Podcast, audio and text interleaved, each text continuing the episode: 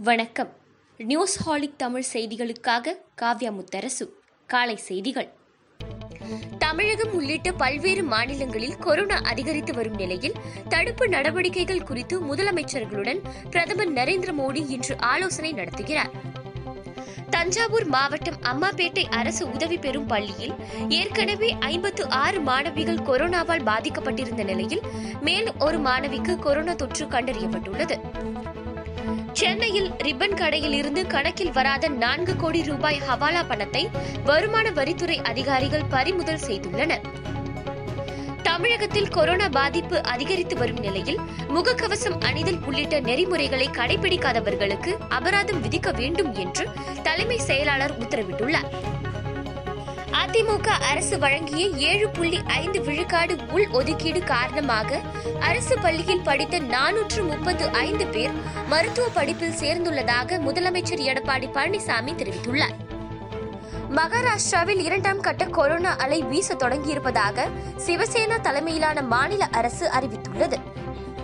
பள்ளிகளில் கொரோனா வழிகாட்டு நெறிமுறைகள் பின்பற்றப்படுவதை உறுதி செய்ய வேண்டும் என அனைத்து மாவட்ட முதன்மை கல்வி அலுவலர்களுக்கும் பள்ளி கல்வித்துறை செயலாளர் உத்தரவிட்டுள்ளார். பிரதமரின் முதன்மை ஆலோசகர் பி கே சின்ஹா தனது பதவியை ராஜினாமா செய்திருப்பதாக தகவல் வெளியாகியுள்ளது. தமிழகம் முழுவதும் வேட்புமனு தாக்கலுக்கான பணிகள் தீவிரமடைந்துள்ளன. பல்வேறு தொகுதிகளிலும் வேட்பாளர்கள் மனுக்களை தாக்கல் செய்துள்ளனர்.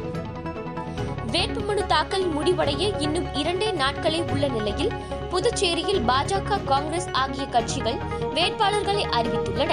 என்ஆர் காங்கிரஸ் கட்சி பட்டியலை வெளியிடாமலே வேட்பாளர்களை களமிறக்கியுள்ளது. இமாச்சல பிரதேசம் மண்டி தொகுதி பாஜக எம்பியான ராம்ஸ்வரூப் சர்மா டெல்லியில் உள்ள தமது இல்லத்தில் தூக்கிட்ட நிலையில் சடலமாக மீட்கப்பட்டுள்ளார். அகமதாபாத்தில் நடைபெற்ற மூன்றாவது இருபது ஓவர் கிரிக்கெட் போட்டியில் இங்கிலாந்து அணி எட்டு விக்கெட் வித்தியாசத்தில் வெற்றி பெற்றது. கொரோனாவின் மூன்றாவது பேரலை எழுந்துள்ளதாக பிரான்ஸ் அரசு அறிவித்துள்ளது. நவம்பர் மாதம் தொடங்கி இந்த மாதத்தில் தான் அதிகபட்சமான பாதிப்புகள் ஏற்பட்டிருப்பதாக அந்நாட்டு பிரதமர் ஜீன் காஸ்டக் நாடாளுமன்றத்தில் தெரிவித்துள்ளார். இத்துடன் இந்த செய்தி தொகுப்பு நிறைவடைந்தது. நன்றி வணக்கம்.